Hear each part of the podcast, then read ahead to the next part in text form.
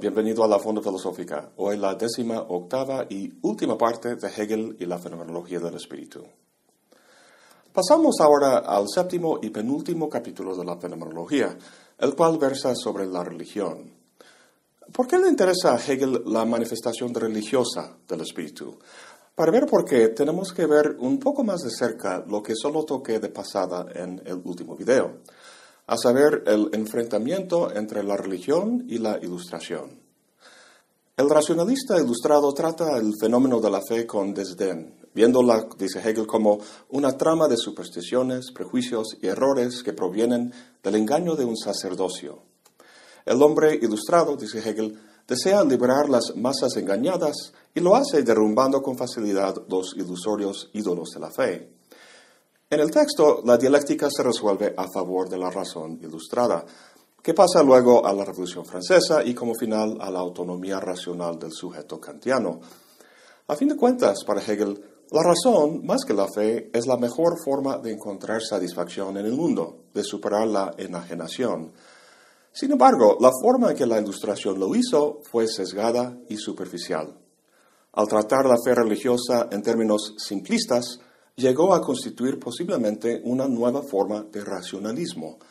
Desde el punto de vista de la fe, el racionalismo también es superficial si solo ve cosas físicas que pueden medirse, como hacía precisamente la razón observante que vimos hace tiempo.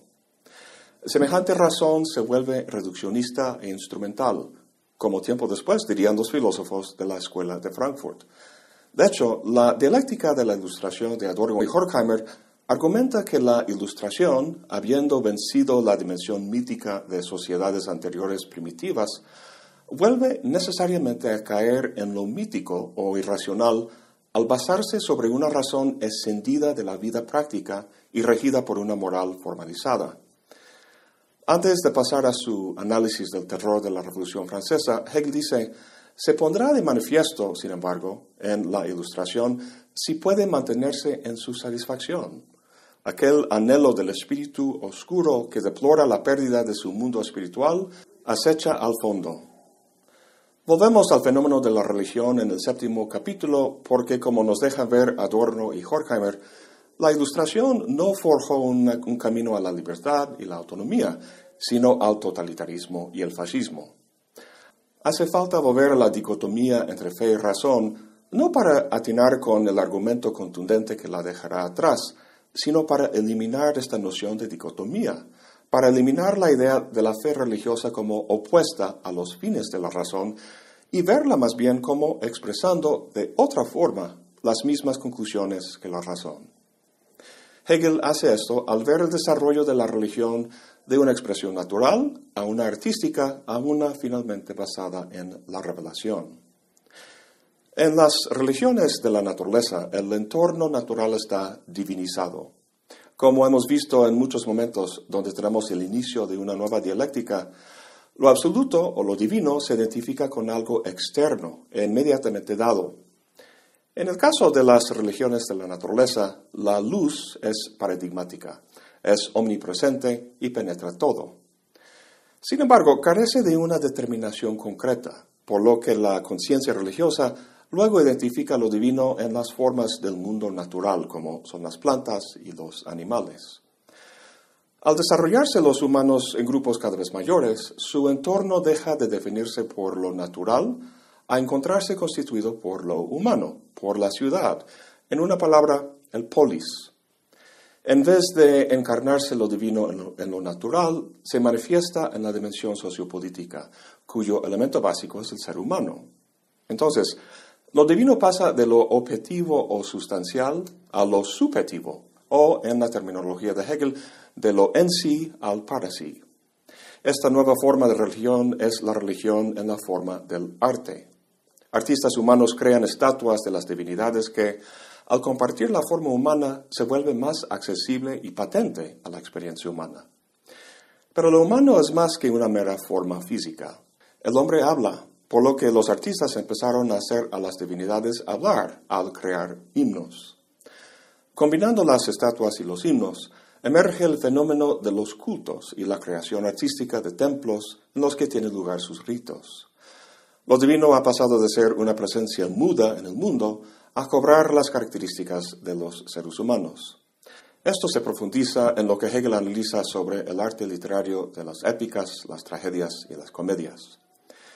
Sin embargo, como hemos visto una y otra vez, la verdad consiste no en ninguno de los dos lados, ni en lo objetivo ni en lo subjetivo, sino en la síntesis de los dos. El problema con la religión en forma artística es que lo divino se vuelve demasiado humano, de modo que lo que no sea humano se convierte en algo distante, abstracto y ajeno a la experiencia. Dice Hegel, las estatuas son ahora cadáveres cuya alma vivificadora se ha esfumado, así como los himnos son palabras de las que ha huido la fe. Las mesas de los dioses se han quedado sin comida y sin bebida espirituales, y sus juegos y sus fiestas no infunden de nuevo a la conciencia la gozosa unidad de ellas con la esencia. La solución o síntesis se da en la religión revelada, en la encarnación histórica de lo divino o universal en un individuo concreto, a saber, Jesucristo. Esta evolución de la conciencia religiosa es necesaria, ya que si no se diera, lo divino sería trascendente, apartado del ser humano, y por tanto no sería absoluto. La encarnación resuelve este problema, pero solo hasta cierto punto, pues aun cuando lo divino universal está realmente unido con lo individual en ese individuo concreto, Jesucristo, no está presente en todos los demás. Para que el caso de Jesús se aplique a todos, esa encarnación particular tiene que sacrificarse y resucitarse para que la comunidad vea que lo divino no está solo ahí en esa persona, sino que está presente en todos. Realizado esto, lo divino se concibe no como Dios ni como Jesús, sino como el Espíritu Santo. Lo que distingue a la religión revelada del cristianismo de las versiones naturales o artísticas de los griegos estriba en que en el cristianismo Dios cobra autoconciencia. En la religión natural lo divino es lo absoluto como objeto en sí. En la artística lo divino es para sí o para la conciencia en tanto que cobre realidad a través de sus productos y prácticas. Pero en la religión revelada, la conciencia, o sea, la conciencia en tanto aborda su experiencia con la perspectiva del espíritu, toma lo divino como la esencia de su propio ser. Lo divino, como objeto o principio abstracto, el en sí, vive en mí, el para sí, por lo que en su unión tenemos el en y para sí. En términos religiosos, en la encarnación y la resurrección del cristianismo, Dios, a través de la conciencia humana, cobra conciencia de sí mismo, se vuelve autoconsciente. Podemos ver en esta dinámica la dialéctica mediadora que hemos visto una y otra vez en la fenomenología, o sea, la forma en que las oposiciones de sujeto y objeto, de apariencia y esencia, y demás oposiciones se han ido superando a lo largo del texto hasta llegar aquí a la autoconciencia de la totalidad, es decir, lo absoluto consciente de sí mismo en y a través de los individuos. En otras palabras, lo absoluto es un movimiento que consiste en devenirse otro de sí mismo y de reconocerse en ese otro en que deviene. Esto es el movimiento dialéctico de tesis, antítesis, síntesis, ya a muy gran escala, y es esta dinámica lo que está implícito en la noción de la Trinidad en el cristianismo. El problema para Hegel es que la unión ahí de lo divino y lo humano, de lo universal y lo individual, es solo implícita. La conciencia no realiza la plenitud de lo absoluto en sí misma, debido a que el modo en que lo divino se aprende es a través de lo que Hegel llama Vorstellungen, es decir, representaciones o imágenes. El verbo vorstellen significa literalmente poner delante de. Imágenes como Dios, Hijo, la caída y demás elementos de la religión revelada se ponen delante de la conciencia y por ello son algo distinto a ella. Se tratan de una forma representativa, por lo que el punto de vista de la fe tiende a tomarlos de manera literal, lo cual introduce problemas y dificultades que son fácilmente criticados por la razón ilustrada. Pero en este capítulo sobre la religión, Hegel va más allá de esas críticas superficiales de la ilustración. La Trinidad cristiana expresa una forma de entender la creación en la que Dios no es distinto de su creación, sino que se encarna en ella. Muy, muy parecido a la manera en que filosóficamente Hegel entiende la manera en que la realidad no es una sustancia objetiva allá afuera, sino que también es sujeto, es decir, que es racional. El punto de Hegel es que las imágenes que la religión presenta ante la conciencia, imágenes como la Trinidad y la caída, son modos representativos o metafóricos de expresar lo que filosóficamente son la dialéctica y la enajenación. Y esta es la diferencia entre la fe y la razón, entre la religión y la filosofía, a saber, el modo de demostrar la verdad de ser toda la realidad, lo cual, si te acuerdas, era la consigna de la razón. La conciencia religiosa expresa esa verdad de forma representativa o pictórica, y la conciencia filosófica lo hace de forma netamente conceptual. ¿Cuál es la diferencia? Los términos que Hegel emplea son muy ilustrativos. Como comentamos, el pensar pictórico maneja Vorstellungen, que significa algo puesto delante, de. El pensar filosófico o conceptual maneja Begriffe, es decir, conceptos. El verbo es begreifen, cuya raíz significa literalmente agarrar o captar. Es este último lo que logra en última instancia expresar la unión o identidad entre el en sí y el para entre el objeto y el sujeto. ¿Te acuerdas hace mucho tiempo cuando comentamos la idea aristotélica que inspiró a Hegel, eso de que somos lo que conocemos?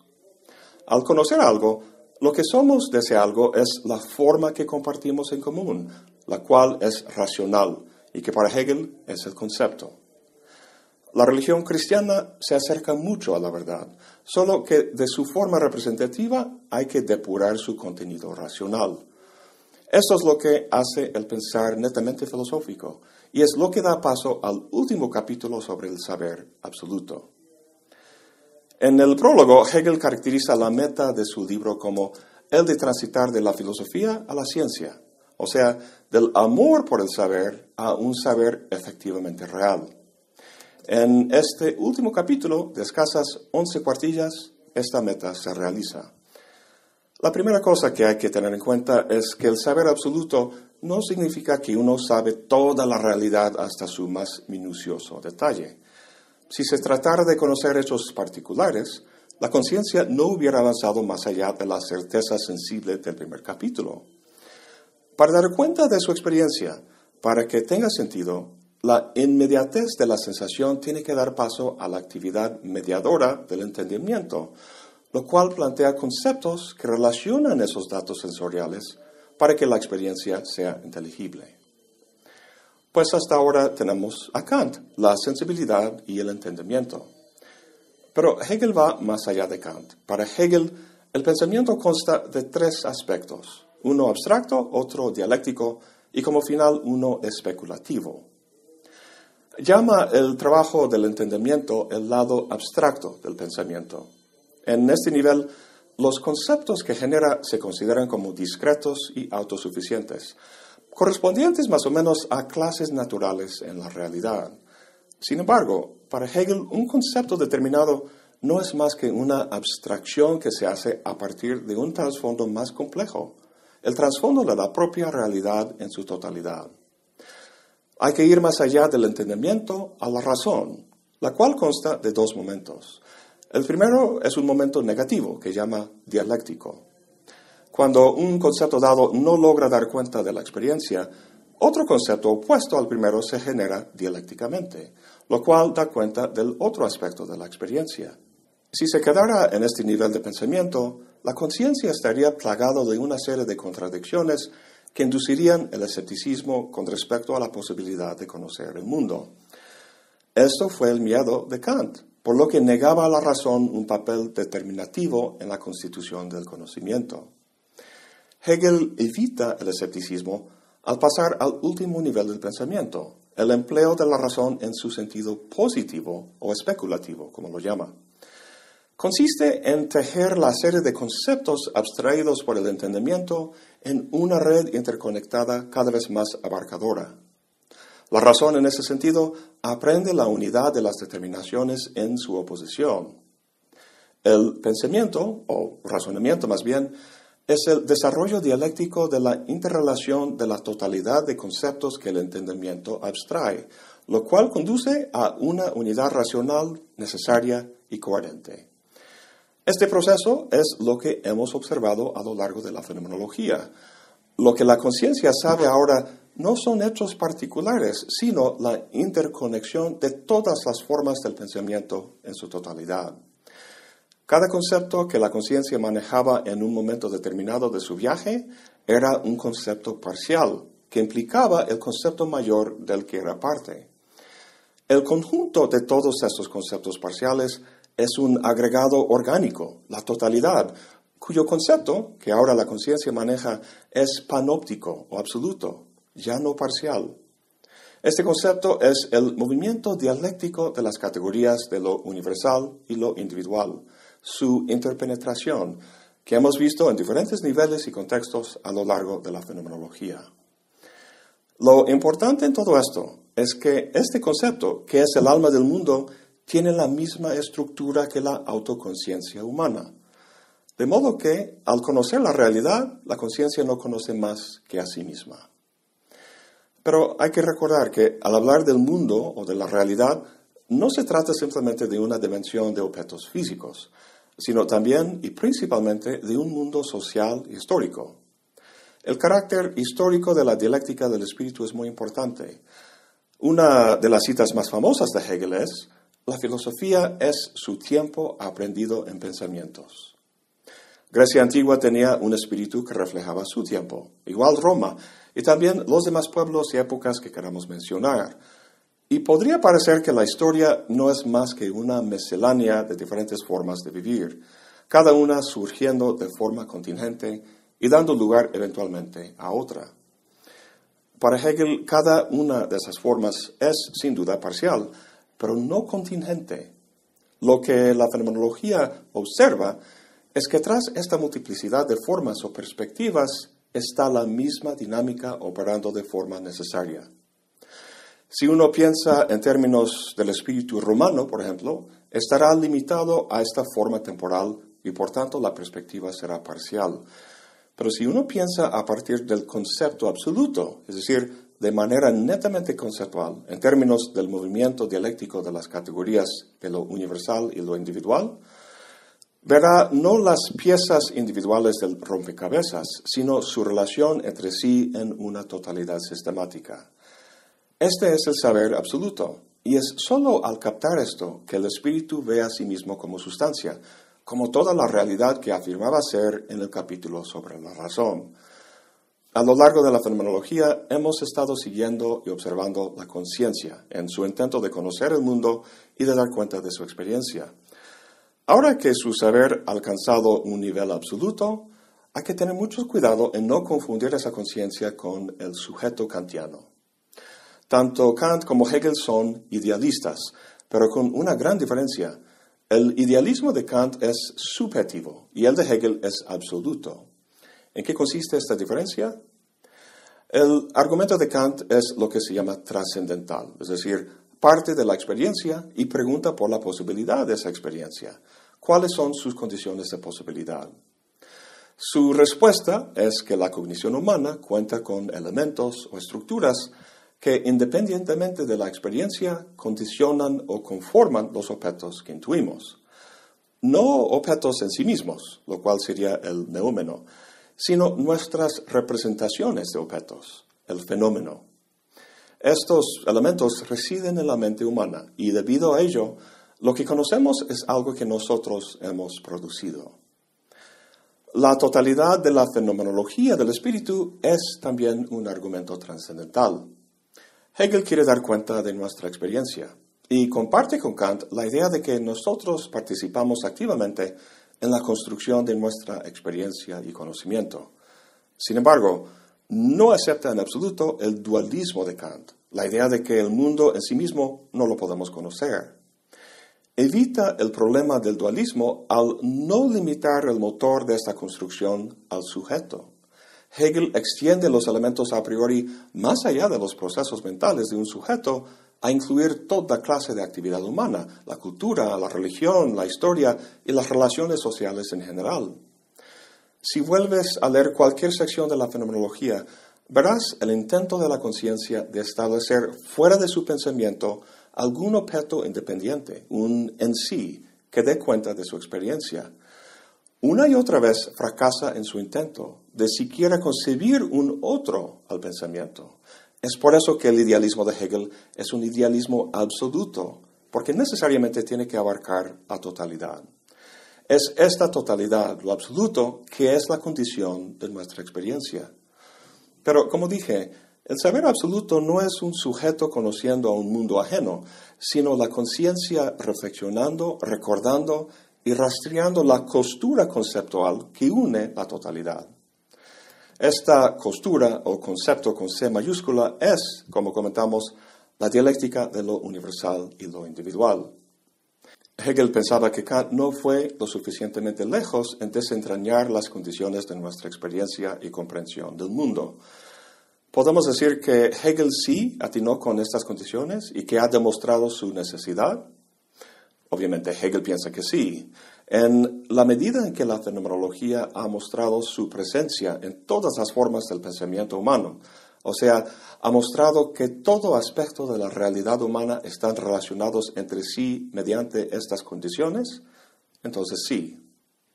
El texto de Hegel empezó con un concepto bastante limitado, el de la certeza sensible, y terminó con un concepto que abarca la totalidad, lo absoluto.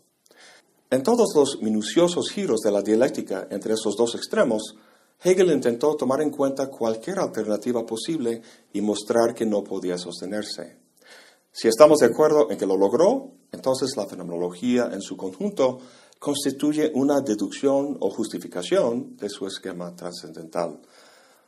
Por supuesto, hay muchos desde entonces que no están de acuerdo. Pero el problema que tiene uno en el momento de criticarle a Hegel es que la negativa o la contradicción que se le hace es combustible para el motor de la dialéctica, lo cual lo incorpora como elemento parcial de su sistema. En una conferencia que Michel Foucault dio al ocupar una cátedra que anteriormente había ocupado el famoso intérprete de Hegel, Jean Hippolyte, dice, hay que determinar en qué medida nuestro anti-hegelianismo sea posiblemente un truco que dirige contra nosotros, al final del cual se encuentra, quieto, esperándonos. Espero posteriormente hablar con más detalle de la recepción e influencia de Hegel y cómo su pensamiento ha sido apropiado, transformado y criticado. Pero de momento me da mucho gusto poner fin, ahora sí, absoluto, a esta serie sobre la fenomenología del espíritu. Eso es todo por hoy. Gracias por acompañarme. Hasta la próxima y buen provecho.